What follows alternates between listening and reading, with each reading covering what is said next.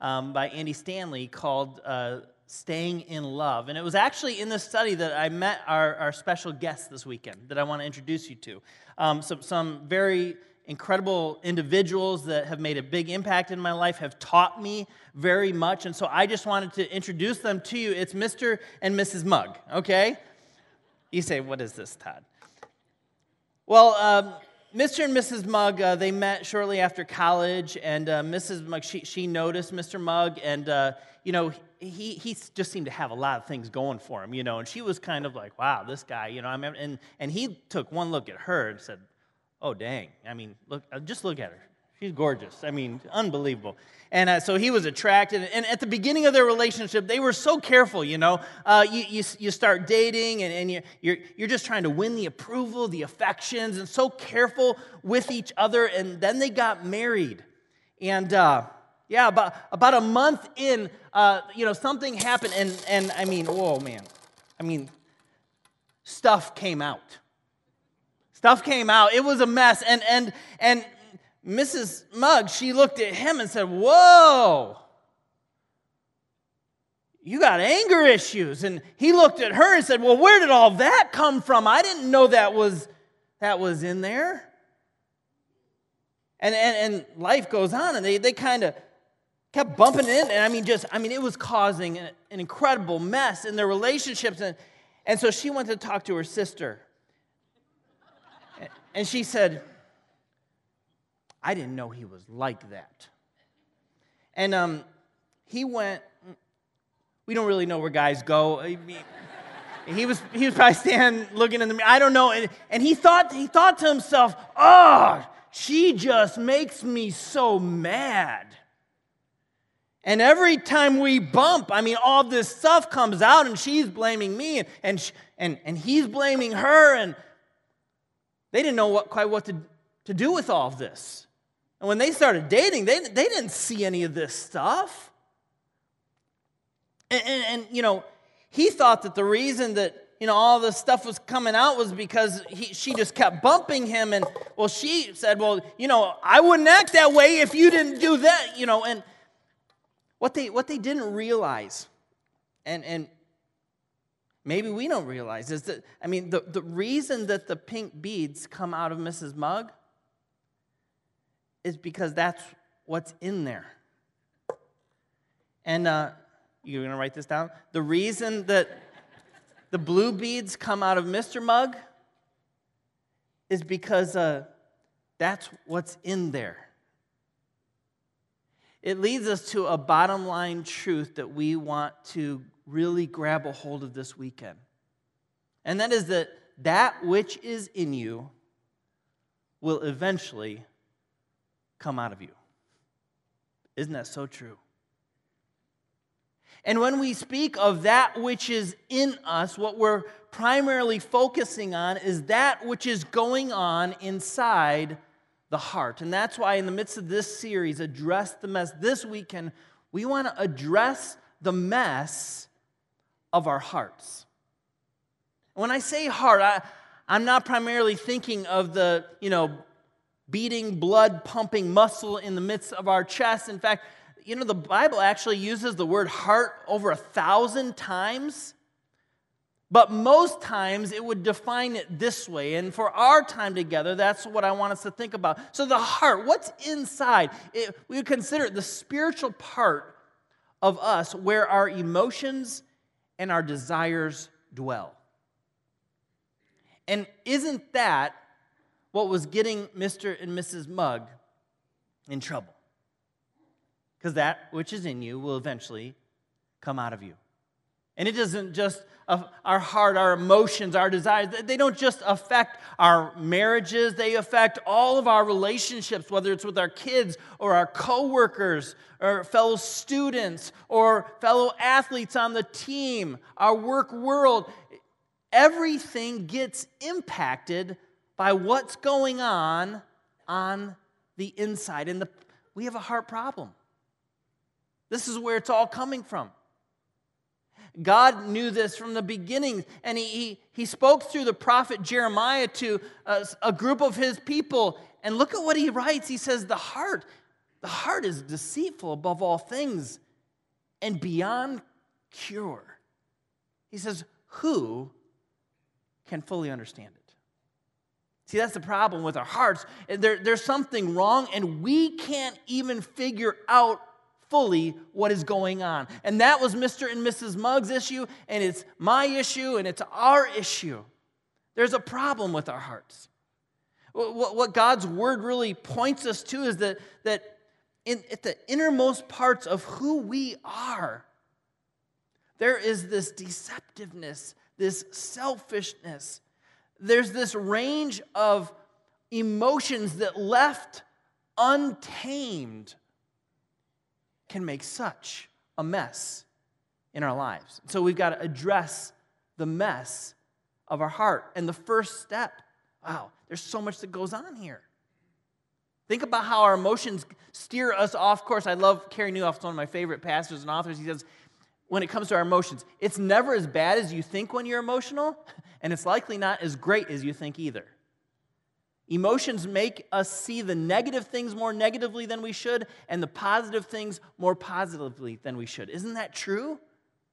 That's what our emotions and our desires can do, and it can cause an incredible mess. Think about all the terrible decisions that we make when we're emotional, right? I mean, we said terrible things, or we lost our temper in a meeting, or we bought that new car. This was an excited emotion, you know, enthusiasm, uh, but, but we really couldn't afford it, and it caused another mess. Or we said we wanted a divorce or we ate way too much, or we drank too much, or we drove, we got angry, we, we, we just sped off and we drove so fast, and then we got then we get a ticket. And it's, an, and it's an even bigger mess, right? Or you almost quit, or you did quit. And the list could go on and on and on. And that which is in us will eventually come out of us. And Jesus addressed the mess of the heart. And he was pretty straightforward. He wants us to wake up to what's on the interior of our life. And in Mark chapter 7, Jesus is in the midst of teaching, and he says, Listen, from within, out of a person's heart, come evil thoughts and immorality and theft and murder and adultery and greed and wickedness and deceit and lustful desires and envy and slander and pride and foolishness. He says, all these vile things, where do they come from? Uh, well, it's because Mrs. Mugg keeps bumping me, right? No, they come from within. Because that which is in you will eventually come out of you. And so, if we've got this, this problem, if our hearts are, are wounded and our hearts are deceitful and our hearts can lead us so astray, how do we address the mess of our hearts? I think the first step we have to come to realize is that we actually need a brand new heart. You know, I w- man, I wish that I could say, uh, you know, I'll just do better. Yeah, I just won't lose my temper next time. Or, um, you know, I, I, just won't say those things next time. You know, I'll, I'll control it. I'll clean myself up. I'll fix what's wrong on the inside. And the problem is we can't. I think Eric mentioned it last weekend. You know, if, and he was quoting Andy, Andy Stanley, like, if we could have fixed ourselves, don't you think we would have done it by now?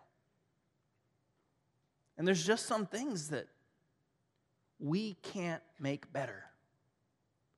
We need an outside source of help and true hope.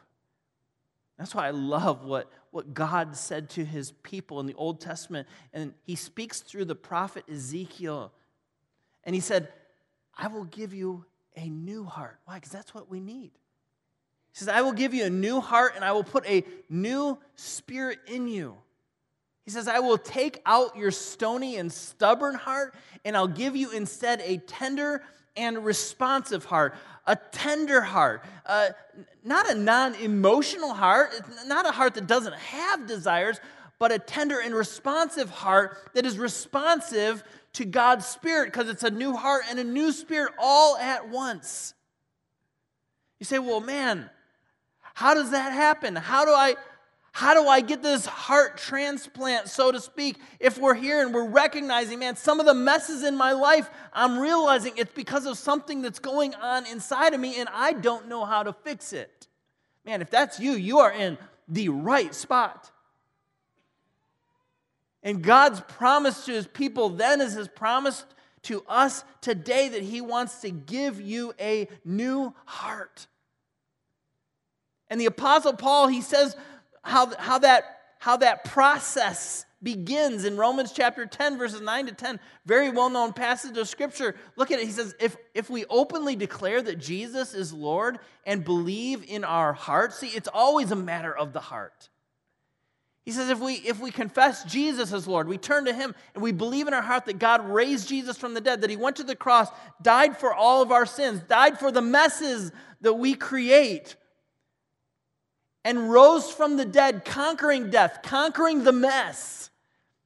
He says, For it is by believing in your heart that you are made right with God, and it is by openly declaring our faith that we are saved. A new heart begins the moment that we turn to Jesus and can admit what's really in there and call out to Him for forgiveness and help and to ask Jesus to become the leader of our lives. If you're here this weekend and you know something's wrong on the inside and you haven't been able to figure it out, but you're, you're realizing, I think this is what it is. I just want to encourage you before you leave today, wherever you're at, you don't have to bow your head, you don't have to fold your hands. Just tell God in your soul, I'm sorry, and I need you. I need a whole new start. I need a new heart. Well, that happened in my life when I was 17 years old, and there, there's many people in this room that have given their life to Jesus, that have turned their life over to Him. They've received this new heart, but the problem, even with new things, is that they too can get damaged, right? I mean, you, you, get a brand new pair of shoes because the old ones were just trashed, and you can protect them, you know, for a while. But eventually, they get scuffed up, they get worn out, they get dirty, and the same thing happens even when we've received a new heart. We become tainted by the environment around us, and it affects what's within us, and then what's in us ends up coming out of us again. And that leads us to a second step to addressing the mess of our hearts. And it's what Solomon said in, in Proverbs chapter 4, verse 23. He said, We need to learn to guard our heart. Look at it with me. He says, Above all else, guard your heart, for everything that you do flows from it. He begins by saying, Above all else. Now, this is really significant because I mean, Solomon had a lot to say. I mean, the, the book of Proverbs is full of this rich wisdom that Christians, non Christians, religious and irreligious people quote, sometimes not even knowing it because it's so relevant and so true. And, and Solomon talked about money and relationships and work and sex. He talked about it all. And above all those things, catch this, he's saying, above all that, it's like if he were here today, he'd be saying, Listen, I don't know what your new goals are, what your resolutions are for this new year, your priorities. He's saying, above all of those other things, he's saying, above it all, guard your heart. And why? He says, because everything you do flows from it, it's the source of everything else. One translation of this verse says, for, for, for you, the heart directs all the affairs of our lives. This is, it's such a big deal. Think about when things are off in our heart, in our emotions, in our desires, right? Well, I'm just in a funk. And then it affects everything that day. Well, I'm just mad and we can't find joy, right? It affects everything about us. Or if, if, we're on top of the world, well, then, hey, everything's just peachy keen, you know? And even when we face other things, oh, no, everything's great. Our emotions can so, so lead us astray. And, and Solomon say that's why we've got to guard our heart. So what does that mean? Is that just something like, like Lisa tells my girls, like, guard your hearts? To, guard uh, can mean to guard diligently, like against an enemy, like you know, a teenage boy, like guard your heart from that boy. You know,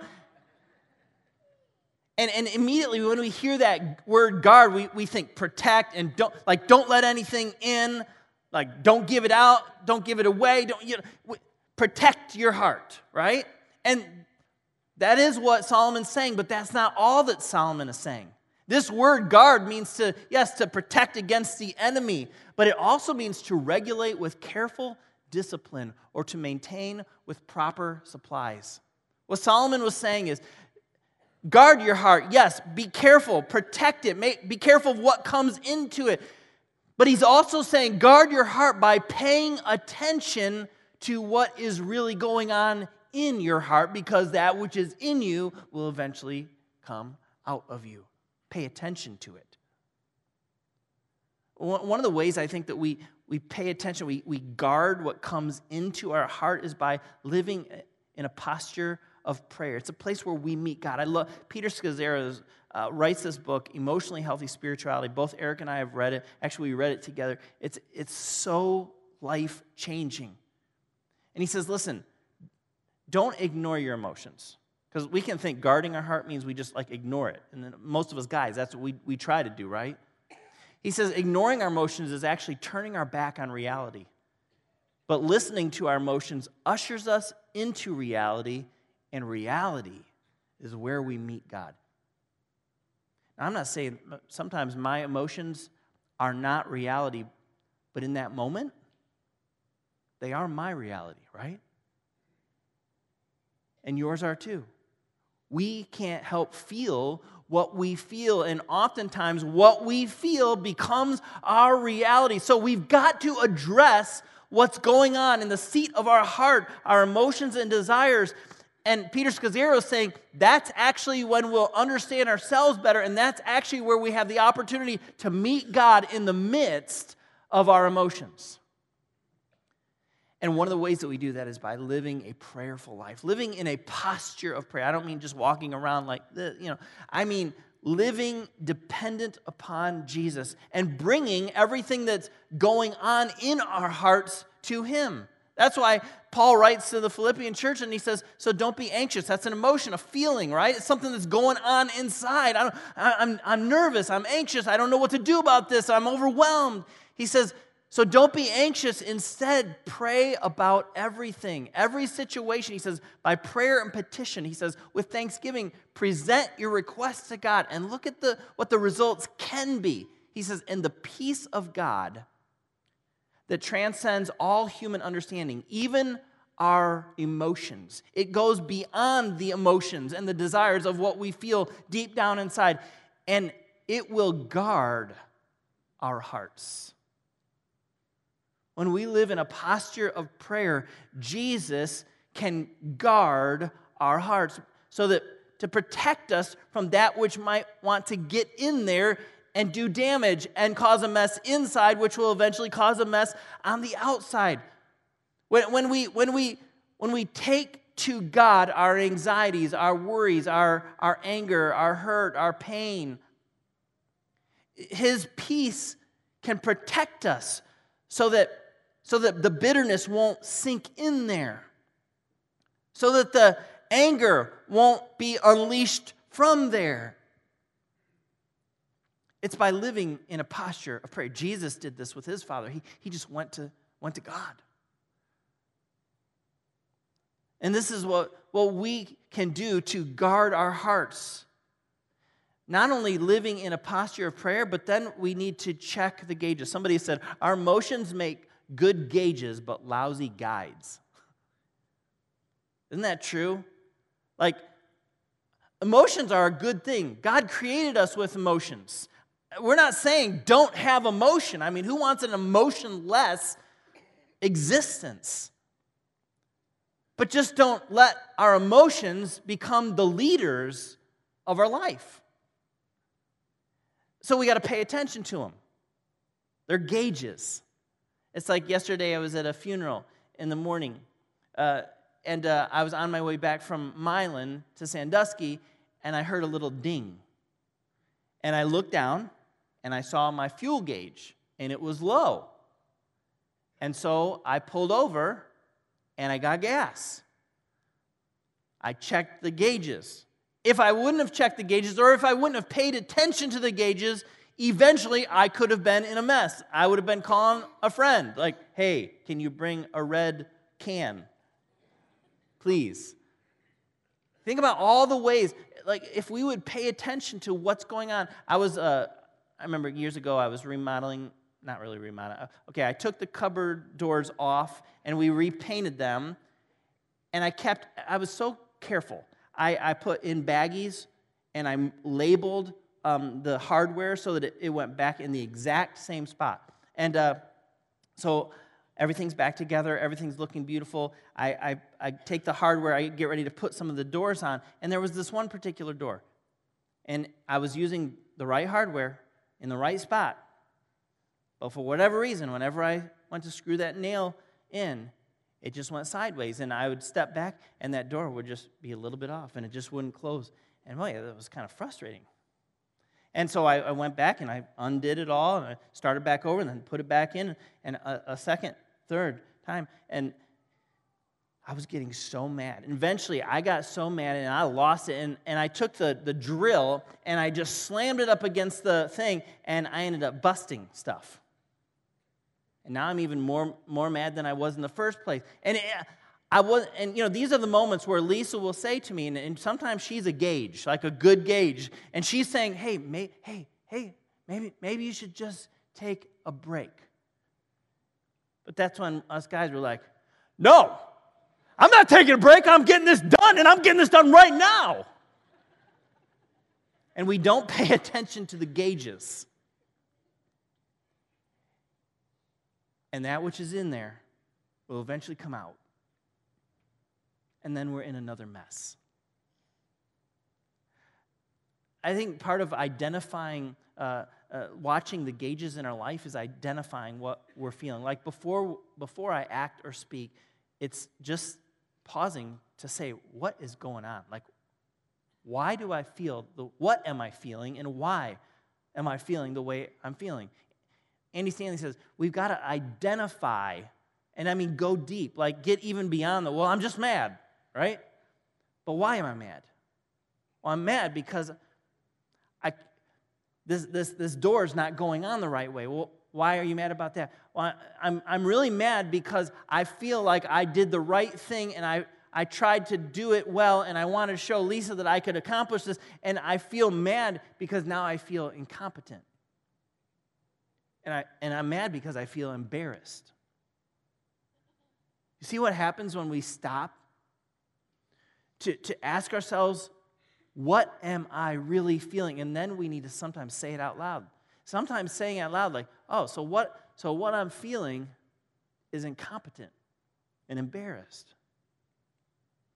And then in that moment, I realize that's more about me than it is about the project.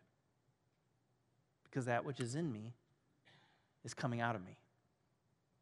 And it's sometimes in saying it out loud that it can lose it loses its power over us. And then sometimes it means actually then sharing it. Now, I say share appropriately, and you could even say share when it's appropriate. Like, not everything needs to be shared. But if I'm in a mess or I've got some, I'm trying to check the gauges of my life to prevent a mess, sometimes it helps to enunciate what's going on and to share it with others. Hey, listen, I'm just upset right now because I thought I could do this. Give me a minute, right? Share it appropriately. And share it with the person and don't share it on Facebook and don't post it out there and just put it out there or text it because that can come across wrong or maybe never, not everybody needs to know all this stuff that's going on inside because that will cause even more messes. but share it and share it appropriately. Identify what we're feeling, say it out loud, share it appropriately. Check the gauges. This is part of guarding our hearts. Guarding our heart means living in a posture of prayer and then taking time to slow down to say, oh, what's really in there? What's really going on? And that leads us to a third and final step to addressing the mess of our hearts, ultimately, just to ask Jesus to guide our hearts. I love what Paul prays over the Thessalonian believers. He says, May the Lord lead your hearts. That's my prayer for me. That's my prayer for my kids. That's our prayer for you today. That the Lord would give us a new heart. That the Lord would help us do our part to guard, to, to protect it, yes, to be careful about what gets in there, to, to, to depend on Jesus and bring what's in there to Him and to, to, to stop, to slow down, to check the gauges of our life so that we can avoid some of the messes that can sometimes come out. And ultimately, to, to relinquish control, to turn to Jesus and say, Jesus, I'm not doing a real good of guiding my heart. My emotions seem to keep steering my heart in the wrong direction, and it's causing a mess. Jesus, guide my heart. And I love what Paul prays. May the Lord lead your hearts into what? Into a full understanding and expression of the love of God. What we need most in any situation is to know how deeply, passionately, sacrificially God loves you and loves that other person that maybe we're interacting with. Think about how things would change, guys, if we let the Lord guide us into a full understanding of how crazy He loves us and loves others. How that would temper our emotions, how it would change how we truly feel on the inside because He's leading us now, and not just into the, the love of God, but into the patient endurance that comes from Christ. Wow. Isn't that what I need when, when I'm working on a home project and it's not going right? Isn't that what Mr. and Mrs. Mugg need when they bumped? Imagine how it would, imagine how it would be different for Mr. and Mrs. Mugg if they had come to a place of admitting, man, you know what? Actually, honey,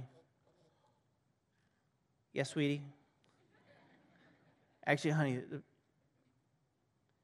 yeah, it's me. And, and, and she said, Well, you know what? I realize um, it's not really your fault. It's, it's been what's in me all along, too. And what would happen if Mr. and Mrs. Mugg began to to guard what's in there, to, to depend on Jesus, to, to take what's in there, to, to, to check the gauges, to, to, to slow down, to say, Whoa, where did that come from? Why do I feel that way? And to, and to then say, Jesus, we need your help. Jesus, would you would you guide our hearts? Bottom line truth is that that which is in there, it will eventually come out. And most of the time, it's, it's, it's not that other person, that coworker, that friend, that family member. It's what was in there all along. And we've just not addressed the mess of our hearts. Would you pray with me? Jesus, I thank you for the relevance of your word and for silly illustrations that, wow, that challenge me, that convict me. but it's to help me realize the, the need that every single human being has for a, a whole new heart, a whole new start. And maybe there's somebody here this weekend that's never turned their life over to you. Jesus, would you help them to have the greatest courage ever and the, the most humility ever to admit what's really going on in their hearts and to turn to you. To say, Jesus, I need a new heart. My heart is selfish. My heart is deceitful. My emotions and desires are flawed. And I ask that you would give me a new heart, a, a heart of flesh that is tender towards your spirit. And Jesus, for all the rest of us in the room that have maybe taken that step already in our life, we just admit that, man, there's still some, some stuff in there that's gotten dirty and things have become tainted and or worn out or tired or overwhelmed. And we've, we've made a mess. Jesus, help us to, to pay attention to what's going on, to be able to stop by only your Spirit's power to assess and address what's really going on. And ultimately, Jesus, none of this will be possible. None of it. Unless you guide us. So I pray with the Apostle Paul for all of us here today. May the Lord lead our hearts into a full understanding and expression of the love of God and into the patient endurance that only comes from Christ. We ask this in His name, and we thank you for your help in advance. In Jesus' name, amen.